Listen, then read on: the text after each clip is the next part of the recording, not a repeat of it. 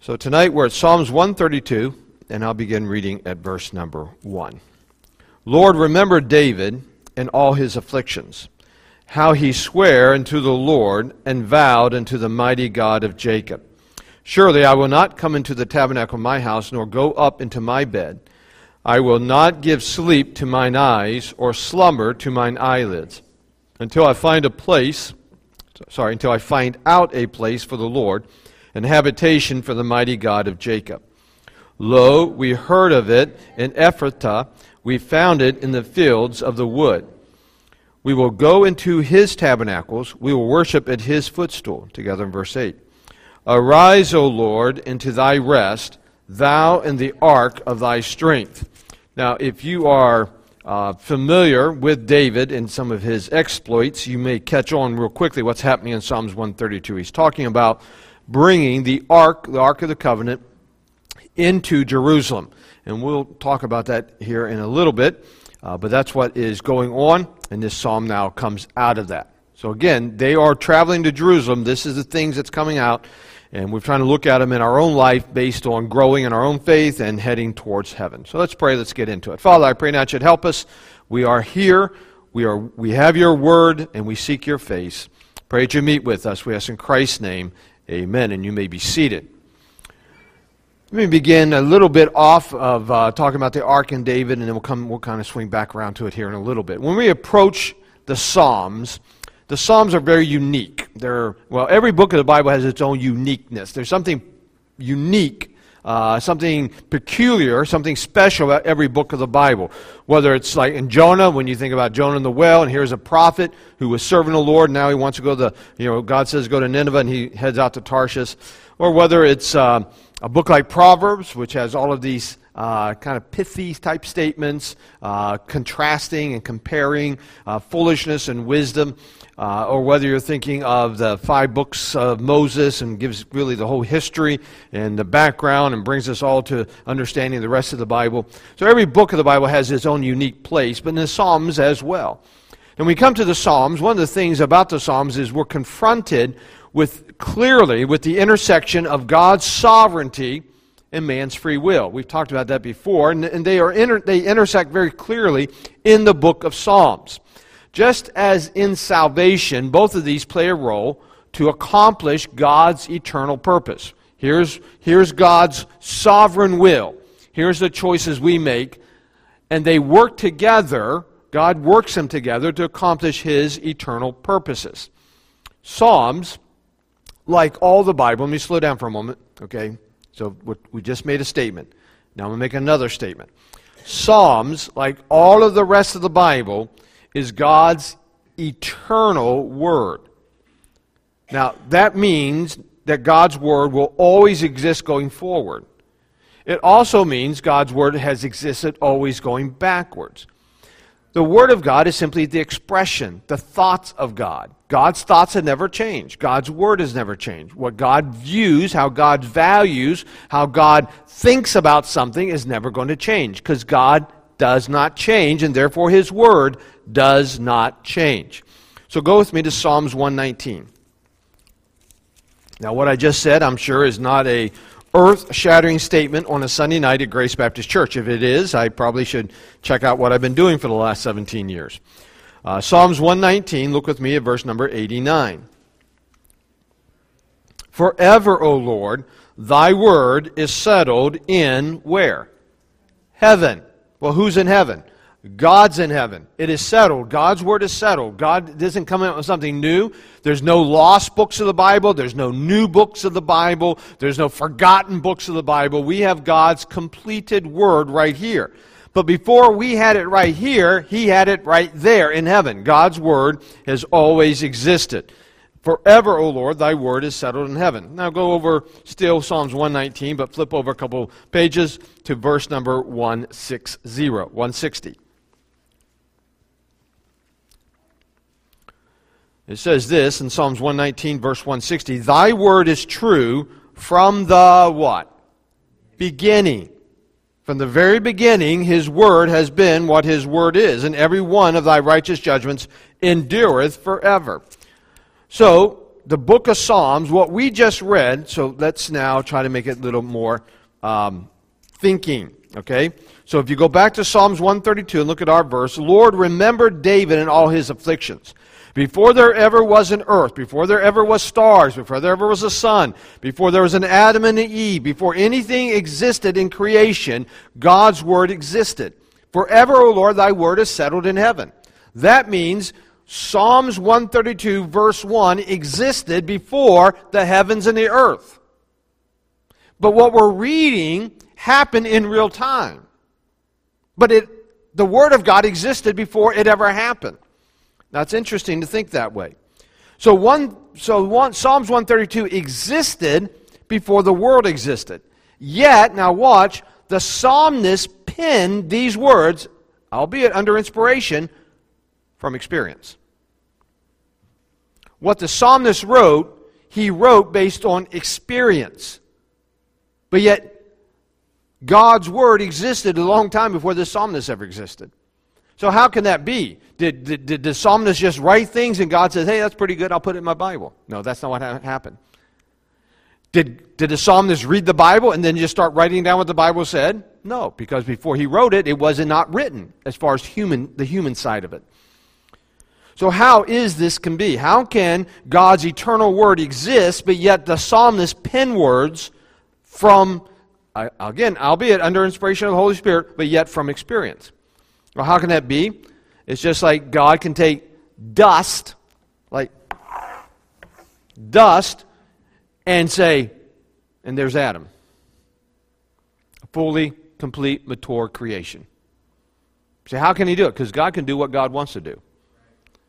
And God is able, now watch this, the same God, let me back up for a moment because I, I, don't, I don't want to get ahead of myself in my statements.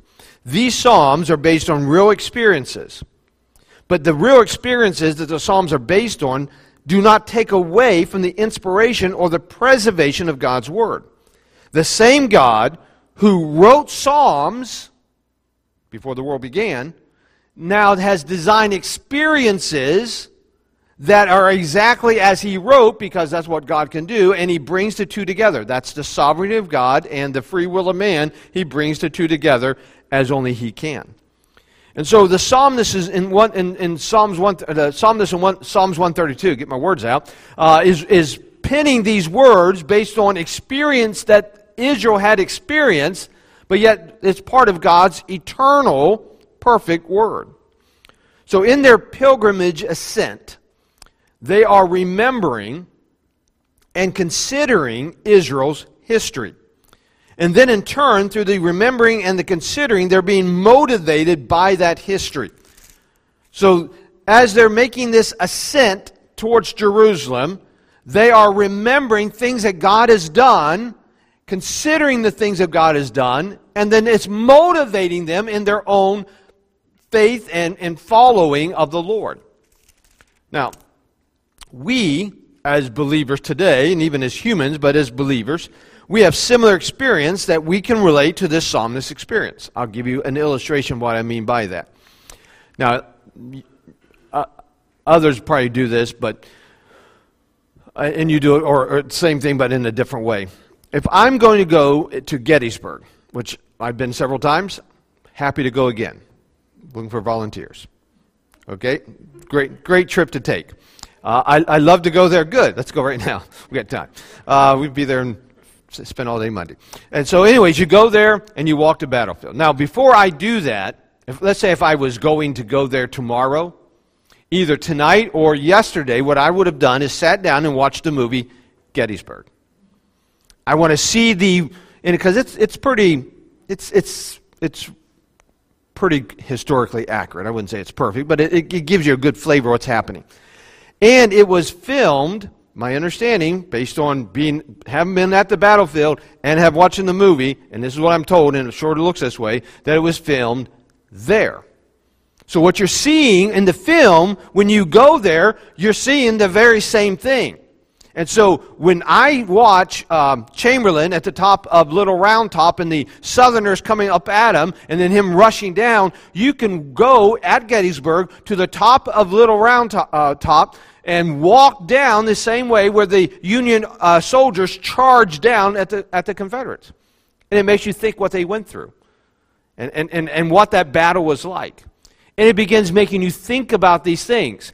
So, as the pilgrims, back to Psalms 132, as the pilgrims are traveling to Jerusalem, it's reminding them about another trip that people made to Jerusalem. And that is the trip that David made with the ark. And that is kind of the human background of Psalms 132. So, this is what's happening to the psalmist in his journey. It reminded him of the other journey by David with the ark, and it then begins reminding him about important truths in his own relationship with the Lord. Now, here's why this is important. If we are not regularly reminded of things, they slip away. You know what's amazing? It's amazing. It's amazing to hear babies cry, isn't it? That's always a good thing to hear. That's exciting to hear. But you know what's amazing? Is when you, when you find churches that used to be the hotbed of soul winning and of, of living right and preaching hard, and you go there and they're mamby-pamby, no, no, you don't hear the gospel. They, they, they have maybe a, a rock concert going on on the stage, and, and, they're, and they're compromising their doctrine. That did not happen overnight. What happened is someone quit reminding them of the truths. They said, Well, we all know these things. We all believe these things. We don't got to keep talking about these things. And they let them slip. Now, you may sometimes get tired of hearing the same old things, but there's a purpose to it. Because the same old things is the things we're supposed to hold on to. Hold your place in Psalms 132. Go with me to Hebrews chapter 2. Now, I don't plan on preaching the same sermon every Sunday, but I do plan on keep preaching the same truths. Maybe not the only truth, like only preach on prayer or only preach on soul winning, but I do plan to keep on preaching on prayer and preaching on soul winning.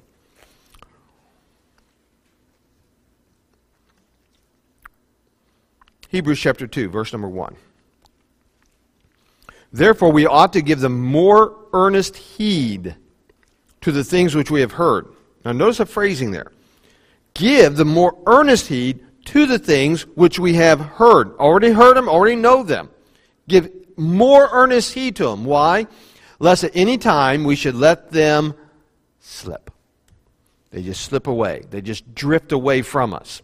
And all of a sudden, they're, they're not a part of us anymore. And so, this the psalmist is on this journey. He's rem- remembering about this other journey that David had with the ark, and it's reminding him of truths that he needs to make sure he, he holds on to so they don't slip away. So that's what we're going to do tonight. We're going to be reminded of three things that we know that we can't, we got to be careful not to let them slip in our own spiritual journey. So let's go back to Psalms 132, and we'll look at the first thing together.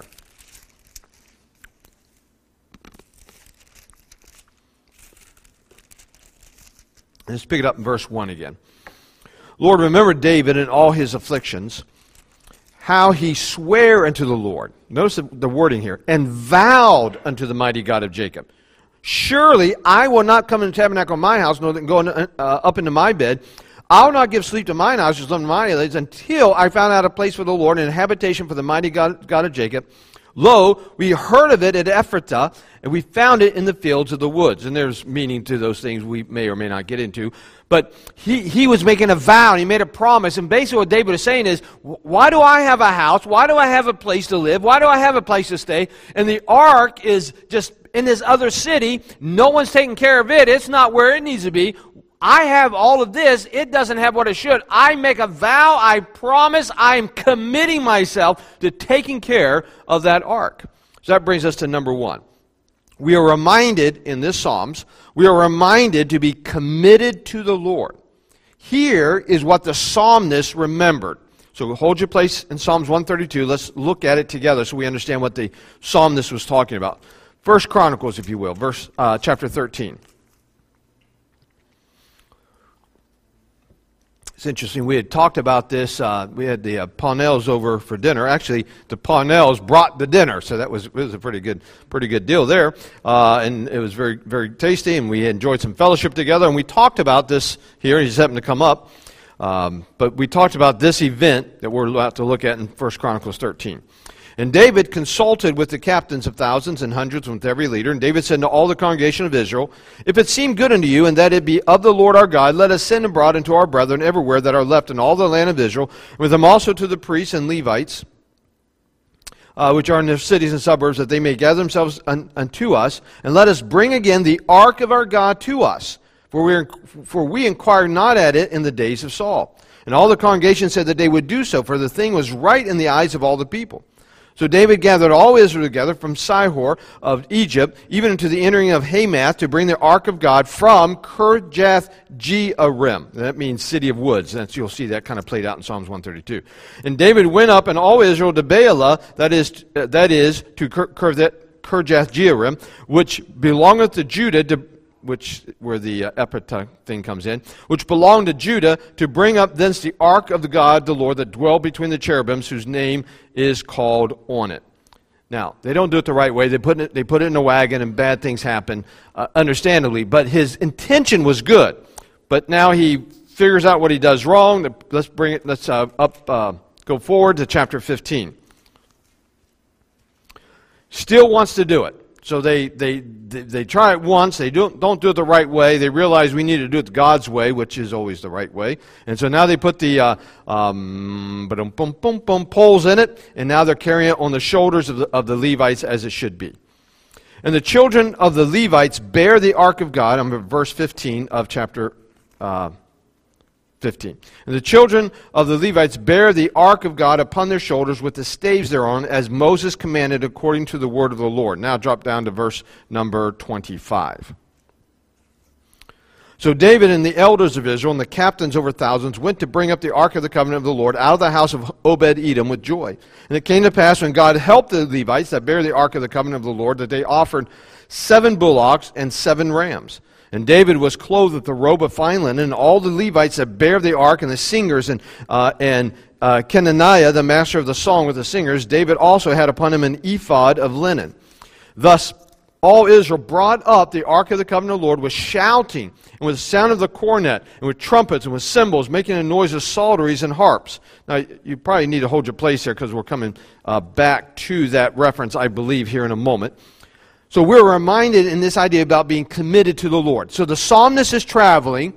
He's heading to Jerusalem. In his travel, he's rem- remembering another trip with David in the ark heading to Jerusalem. He's reminding of being, remem- uh, being reminded of this commitment that David had. We need to take care of this. So David was committed. Don't lose me because there's a point to all this, hopefully. David was committed to bring the ark to Jerusalem. Why is that? Because the ark symbolized God's presence and God's leadership. So David commitment to bring the ark was actually his commitment to follow God's leadership, seeking God's presence. So it wasn't simply uh, uh, just a religious artifact, but the ark represented God. It represented God's leadership, God's presence. And David was saying, that's what I'm committed to, and I want his presence and his leadership here where we are in the city of Jerusalem. So he was committed to these things. Now, because of our sin nature, and because of life's demands, and because of the work of Satan, I'll say it again, because of our sin nature, we, we, we just drift away from things. Because of life demands, we get busy and without knowing it, we drift away. And because of the work of Satan, who's always trying to get us to drift away, we have to regularly recommit ourselves to God. I don't know when the first time, I'm trusting this evening that you have committed your life to God. I don't know when the first time it is, but I'm going to tell you, it won't be the last time. Because you're going to wake up one day and say, you know what, I'm at a place where I didn't think I'd be. I'm, I'm, I'm away from where I was. I was here living for the Lord, and I've kind of drifted away, and I don't, that's not where I want to be, and you have to recommit. And this is what David is doing. He's recommitting. That's what I want the Lord's leadership, the Lord's direction, the Lord's presence in my life. Now, let me clarify, because there's a warning here. David wasn't committed to God because the ark was in Jerusalem. Now, get this. David was not committed to God because the ark was there. The ark was there because he was committed to God. It's not the same thing. What, what, what am I trying to say? Our commitment may be shown by externals, but it always starts with an internal. There may be things in your life you do based on a commitment to God, but it doesn't begin with doing those things. It begins with a commitment to God. Because if we're not careful, we make the externals the goal. The externals are not the goal, the internal is the goal. Now, here's why I'm saying this. Was the ark in Jerusalem after he brought it to Jerusalem? Yes. That's a rhetorical question. He brought the ark to Jerusalem. He brought the ark to Jerusalem because he was committed to God. You know what happened after this event? He committed to sin with Bathsheba. Was he committed to God then? Nope. Was the ark still in Jerusalem? Yep. And we can look like we're committed. We can do all the things that committed people do and have lost our commitment. And that's why we have to regularly recommit ourselves. You see, here's the truth. Listen, you know where you're at and when you're away from the Lord before anyone else does. And you can keep faking it, and no one else knows until something bad happens. And so we have to understand, we have to regularly recommit ourselves to the Lord. We have to be reminded of this, that we need this commitment to the Lord. Hold your place there. Go with me to 2 Corinthians. Look at 2 Corinthians chapter 8. There have been believers who have done some things that, well, they've done some bad things. And when they've done it, people said, "Well, I never thought." I mean, they were. I mean, they were still teaching their Sunday school class. They were still going out soul winning. They they were still singing the songs. Everything that they've always done, they've kept on doing. You're right. Externally, nothing changed. Internally, something changed. Just like for David. So we've got to make sure we are truly committed, not just externally in the externals. a little redundant there, but internally with that true commitment. 2 Corinthians chapter 8. Moreover, brethren, we do you to wit of the grace of God bestowed on the churches of Macedonia. How that in a great trial of affliction, the abundance of their joy and their deep poverty abounded to the riches of their liberality. Giving, that's what that means. They're giving. For to their power I bear record, yea, and beyond their power, their ability, they were willing of themselves in this giving, okay? Paul's talking about this offering they gave praying us with much entreaty that we would receive the gift and take upon us the fellowship of the ministering to, ministering to the saints. But notice, look at verse 5. And this they did, the giving this gift, this love offering, not as we hope, but first gave their own selves to the Lord and to us by the will of God. They had the external, but before they did the external, there was an internal that was already there. And that's what Paul is saying. First is the giving of self. So as we uh, consider this ark going to Jerusalem, we're reminded of David's commitment. But the, the commitment just wasn't the external. The commitment was something in his heart that was, that was committed to the Lord, and it was shown in the externals. But the true commitment was inside. So we're reminded to be committed to the Lord. There's a second thing we're reminded of. Let's go back now to our, our text, Psalms 132. Look with me at verse 7. We will go into his tabernacles, we will worship at his footstool. Arise, O Lord, into thy rest, thou and the ark of thy strength. Let, the, let thy priests be clothed with righteousness, and let thy saints shout for joy. So not only are we reminded to be committed to the Lord, but number two is this we are reminded to worship God in joy. Not only did they bring in the ark, they brought the ark in joyfully. Not only was there externals to their internal commitment, but the externals were done with joy. It's one thing to say I'm committed, it's another thing now to follow through in doing those things and doing it joyfully. The Bible says God loveth a cheerful giver. Now, Brother House, you say, I love any old grouch to give, but the Bible says God loves a cheerful giver. This is, He wants it done from the heart and done with joy. Let's look at this together. 2 Samuel chapter 6. 2 Samuel chapter 6. So, first, we want to be committed. We want an internal commitment to the Lord. And maybe no one else sees it but you and God, but you know it's there or not. And the external should follow, but just because the externals are there doesn't mean the internal's there.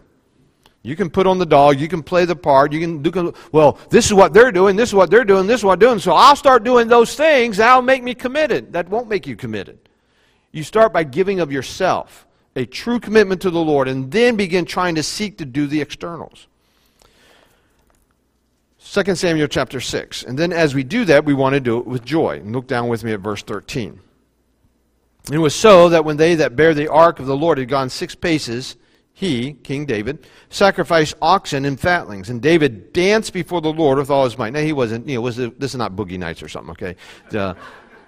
Okay, this is a, a he's just leaping and excited. It's like someone like like a kid at Christmas who's jumping up and hey, you know, well, look what I got. Okay, that's it's an, it's that's what it means there, okay? Just so you know. And David danced before the Lord with all his might, and David was girded with a linen ephod.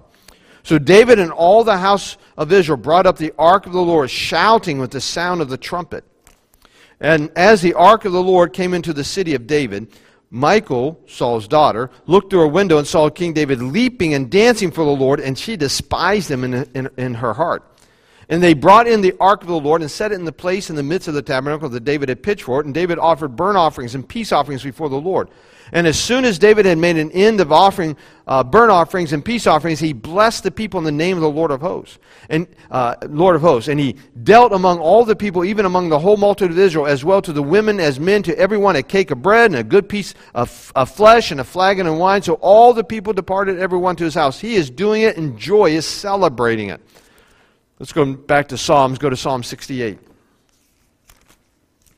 So, yes, he's committed, and that commitment had an external, and had something that you could see, and he did it with joy.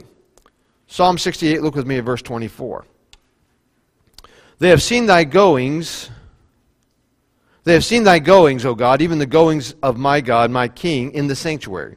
The singers went before, the players on instruments followed after. He's talking about the same thing we're talking about here in the bringing the ark. Among them were the damsels playing with timbrels. Bless ye God in the congregations, even the Lord, from the fountain of Israel. That's a psalmist celebration talking about the event we're talking about. So, so we are reminded to um, we're reminded to be committed to the Lord. Number two, we're reminded to worship God in joy. Joyful worship, joyful service, joyful commitment, joyful sacrifice reflects a heart that is fixed on the Lord. And the lack of that joy reflects a heart that isn't fixed on Him. Again, we're not talking about pretending.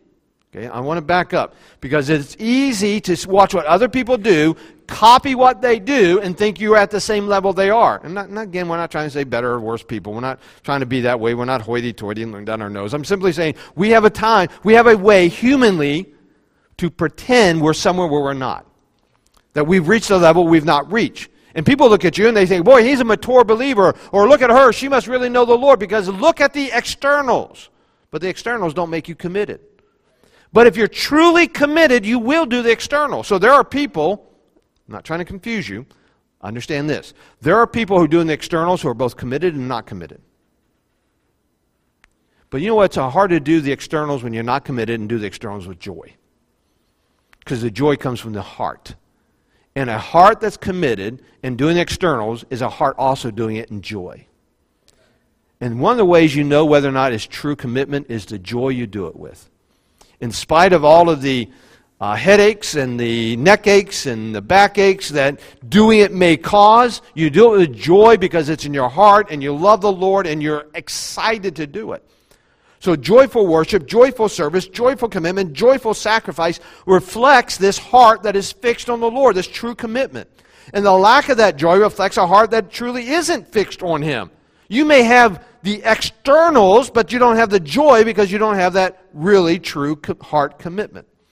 Now, when we say joy, Obviously, joy isn't happiness. That's a whole other teaching. We've talked about that. Joy is not happiness. It's not the laughing, smiling, having a good time.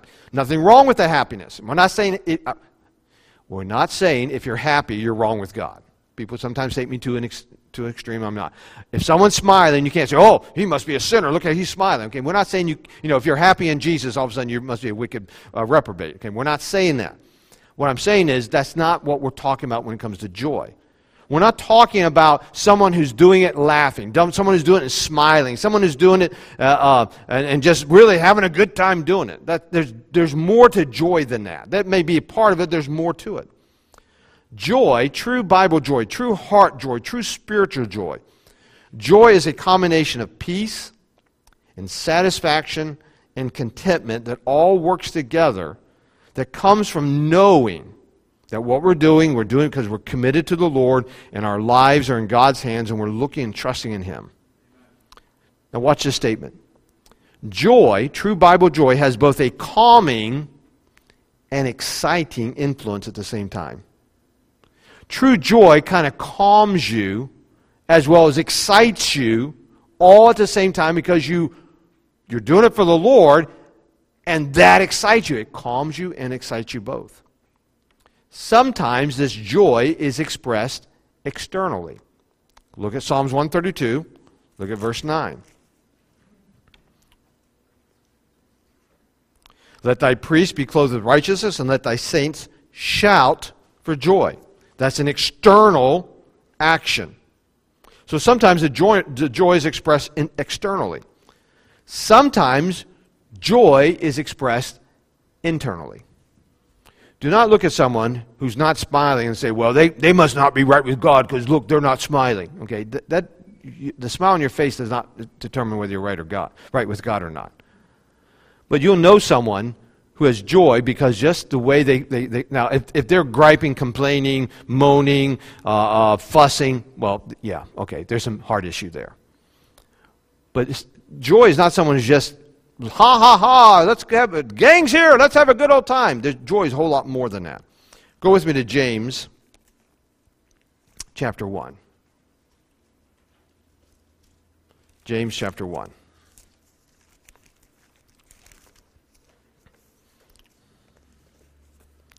Okay, now, there's a point, again, that we're, trying to, we're working towards. If you've heard me preach, hopefully you know that's how it works. Each point has a major thrust of that point, and I try to build up to it. Give you several statements as I'm leading you to that. So, James chapter 1, look with me at verse number 2. My brethren, count it all joy when you fall into divers temptations. Well, that doesn't really make sense, does it? Kind of all joy when you win the you know multi-million dollar publishers clearinghouse. Yeah, kind of all joy when you know you uh, you know you, you, you find out that you know you, you left twenty dollars in your pants you didn't know it and like hey well I'm twenty dollars richer. Okay, that's how we think about it. But here there's an internal joy. It may not be external, but there can be an internal joy even in difficult times like divers temptations. So sometimes the joy is expressed externally. Sometimes the joy is expressed internally. Now, watch. You can fake the joy to others, but you can never fake the joy to yourself. That's why there are people who leave church and they're utterly miserable because church has been one big fakery. It is a hassle. It is so wearing you out because you got to keep the look. You got to have the persona. You got to put on that veneer. You got to look the part. You got to play that role so everyone thinks you're this and you're not this and you know you're not this, but you don't ever want to deal with why you're not this. You just want everyone to keep thinking you're this because that's really what it's about. It's not really about being right with God, it's about getting everyone to think you're this. True joy comes from this heart that is committed on the Lord. Now we begin doing these things out of commitment, but those aren't the commitment. The commitment's in the heart. And because our heart is committed, a joy comes. Let me give you one more statement, and really, this, this is the whole point of this point. When you're serving the Lord, and all of a sudden the joy is gone, that is like a bright red flashing light. Because if you're doing it for the Lord from your heart, there should always be joy. I'm not saying happiness. I'm not saying giddiness. I'm not saying doing uh, uh, back flips or, or, or front flips or side flips or quarter flips or half flips, full flips, or whatever flips you do. But I'm saying true joy. I was thinking leave the whole time. true joy is, comes from. Now, let's go back to David. Was he committed? He was committed.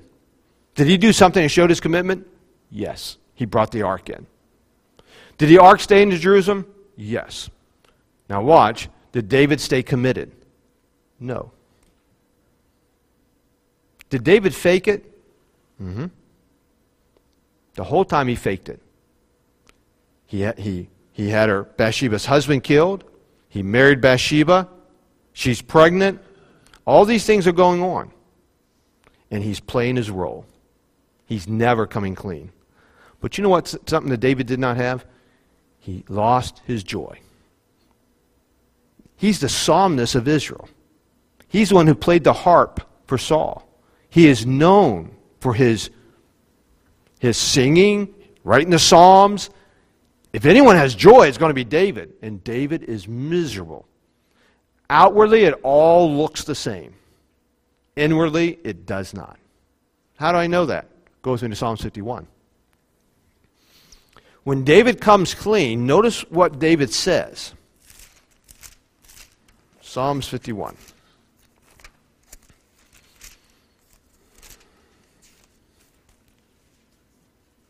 Look with me at verse 9.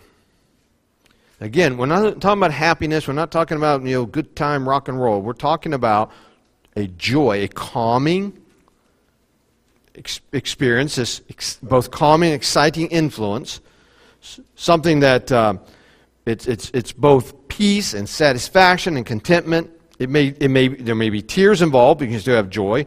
There may be frustration involved, but there's still joy. There may be uh, discouragement involved, but there's still joy because it's our heart's commitment to the Lord that's driving it. But when David lost that commitment, he lost his joy. And I know that because look at verse 9. Hide thy face from my sins. This is after he's confronted by Nathan and says, Thou art the man, and now David's coming clean. Hide thy face from my sins and blot out all my iniquities. Create in me a clean heart, O God, and renew a right spirit within me. Cast me not away from thy presence, and take not thy Holy Spirit from me. Now look at verse 12. Restore unto me the joy of thy salvation. Why did it have to be restored? Because it was gone. He had lost his joy. And so we are reminded to be committed to the Lord. And secondly, we are reminded to worship God in joy. These are things we got to keep in mind. I got to keep in mind as a believer, I got to stay committed. And that, part of that staying committed, I, I need to be reminded that there should be joy in my service, joy in my sacrifice, joy in my suffering, because it's of the Lord. Not the events bring joy, but the Lord brings the joy. And then there's a third. Let's go back to Psalms 132. And look with me. Now we're going to read through the, to the end of the psalm, starting in verse 10. And you kind of have to understand what the psalmist is saying and get the gist of it. So I'm going to read the whole thing and then tell you the point. For thy servant David's sake, turn not away the face of thine anointed. The Lord has sworn in truth unto David, he will not turn from it. Of the fruit of thy body will I set upon thy throne. If thy children would keep my covenant, my testimony, that I shall teach them, their children shall also sit upon thy throne for evermore. For the Lord hath chosen Zion, he hath desired it for his habitation. This is my rest forever. Here where I dwell, for I have desired it. I will abundantly. Now, notice the change. He began talking about David, but this psalm is new David's testimony. That, yeah, he brought the ark in, but, you know, to Bathsheba, and that wasn't the only, but that was a big one. But now the, the, the changes from David, because he talks about this commitment, this promise, this what we call the Davidic covenant.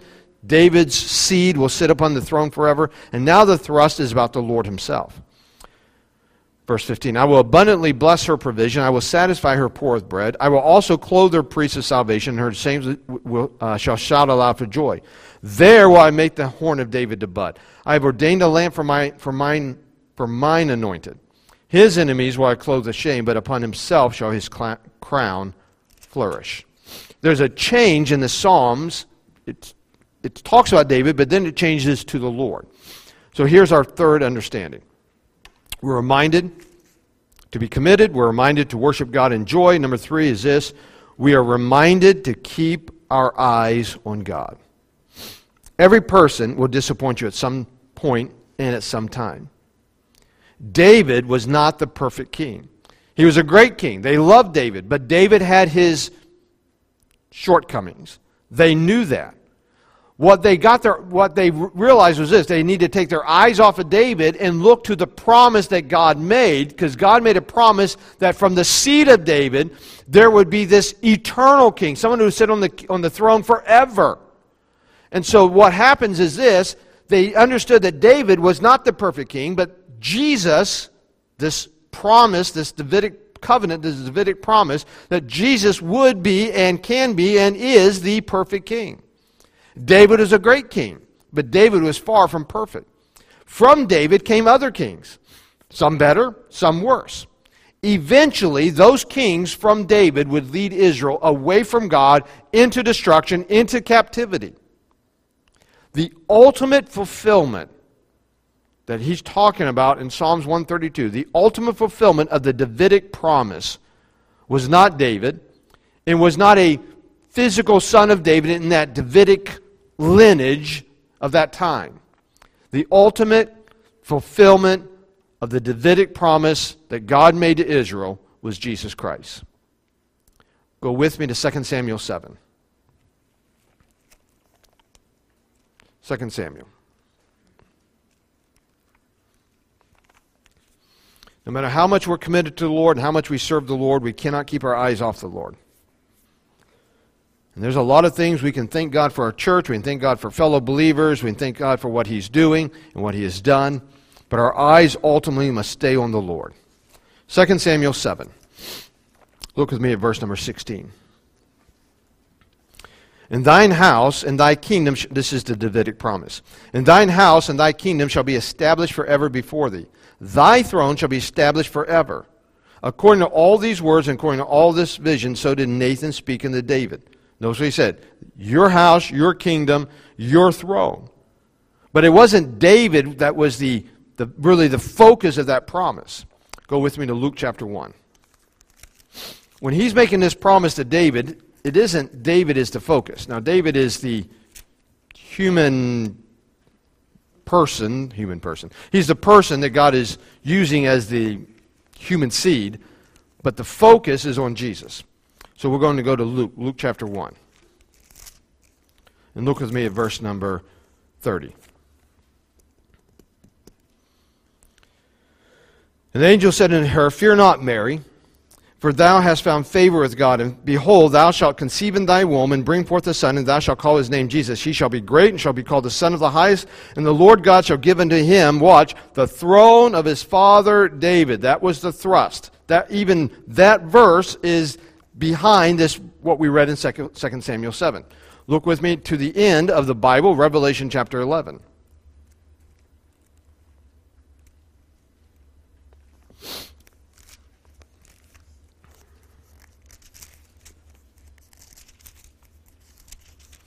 Revelation chapter 11.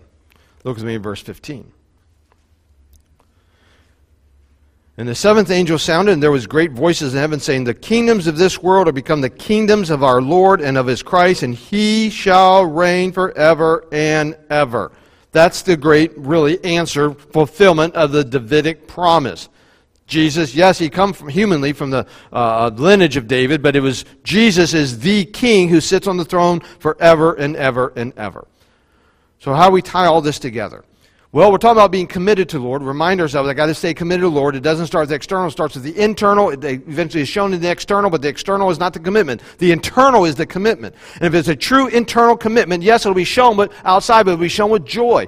And as I internally commit to the Lord, serve Him in joy, I must remember that I keep my eyes on Him because as I serve Him, there are going to be shortcomings and others who's going to get my eyes off of the Lord if my eyes are on them. I got to keep my eyes on Jesus. As I serve Him, as I serve Him with joy, I cannot let others rob me of that joy in their failings. Yes, David was great. He was committed. He brought the ark to Jerusalem. Yes, he did it with joy. But David had some imperfections, and so my eyes are not really on David. My eyes are on the promise that he made to David, which was of his seed, Jesus Christ, would be the king who would sit on the throne forever and ever. That's what I keep my eyes on.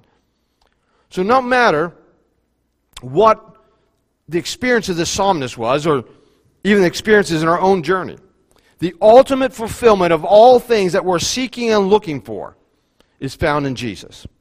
I thank God for our church mentioned this morning getting ready for the for the um, uh, spring program. And and uh, uh, it was great this morning with uh, Mario came and uh, got saved about a week ago maybe? Or was it this Tuesday or last Tuesday? Got saved just in the last few weeks. Uh, Paul and, and, and Mike had met him out soul winning game he didn't get saved there had him a track and I guess he got saved later by reading the track. Great. Perfect. Wonderful. There's a lot of things we'd be excited about. We had what three three, six, nine, I think 12 people back in our Sunday school class and our soul winning class and, and, and, trying to teach them how to lead people to the Lord. That's, there's, there's a lot of things we be thankful for. But I tell you this, there's a lot of things also and get your eyes off the Lord, get you frustrated, and make you want to quit. You have to keep your eyes on Jesus. Yes, be committed. Yes, do joy, but we have to keep our eyes focused because the really the fulfillment of all things isn't spring program. The fulfillment of all things isn't a fellowship hall that's finally, hallelujah, when it gets done, praise the Lord. And so that's not the great fulfillment. The great fulfillment is Jesus is the king who's going to sit on the throne forever, and I'm going to see him with my eyes, and that's the great fulfillment of all things. There's different bumper stickers. I've mentioned one, which is on uh, Doug's uh, toolbox, but I think his father in law, I think your dad put it there. That was your dad's bumper sticker. And it said, Jesus is coming, look busy. I love that bumper sticker. I've seen other bumper stickers that say this Jesus is coming, and boy, is he mad. That's probably a true statement as well. But here is really, it's not a bumper sticker, it's a verse, and this is even better. 1 John 2 28.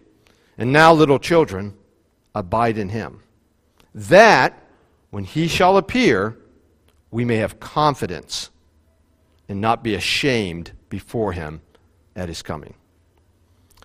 So, just like God could take his eternal word and the psalmist experience, use them together to give us Psalms 132, God can take his word and your experiences in life and bring them together to work out His will in your life. Now, as He's doing that, we have to be reminded. As He works in our life, we have to be reminded I got to stay committed to the Lord. Can't just look like it, it's got to be true commitment. And I need to be joyful. Again, not a manufactured joy. Not like, okay, I will be joyful. Okay, that's, that doesn't happen that way. True joy comes from the Lord, comes through the Holy Spirit. And it happens as I just surrender and commit myself to Him. So I'm committed to the Lord. There's this joyfulness in my worship and service. And I always must be reminded to keep focused on Jesus. Because as soon as my focus comes off of Jesus, I lose my commitment, I lose my joy, and bad things start happening. This is what the psalmist was reminded of. This is what we need to be reminded of.